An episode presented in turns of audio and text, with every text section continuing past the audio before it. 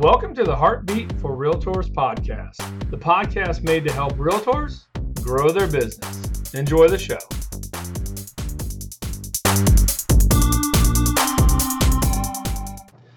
Hey there, what's up, Mr. or Mrs. Realtor? Welcome to the Hartbeat for Realtors podcast. I'm your host, Tim Hart with Van Dyk Mortgage, right here in Fort Myers, Florida. Uh, this is the first episode uh, that we've done for this podcast. I have another podcast called the HartBeat Show Podcast.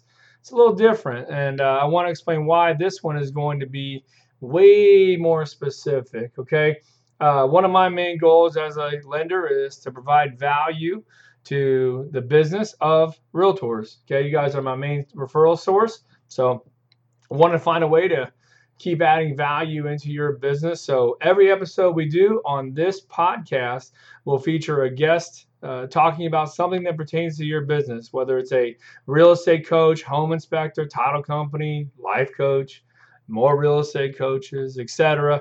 Um, it's all going to be aimed towards helping your business. All right. It won't be a pitch fest from me, Tim Hart of Van Dyk Mortgage it'll be about you growing your business and I'll learn along the way as well. So if you have any topics you want us to cover, shoot them over to me. Be happy to hear about them and talk about them. Ideas for this show. Uh, let me know pain points you know you're facing in your business. Would love to get someone on to talk about them and maybe you know help you work through it. So please feel free to reach out to me. My email address is thart at vandykmortgage.com. You can also call my cell 239 910 5668.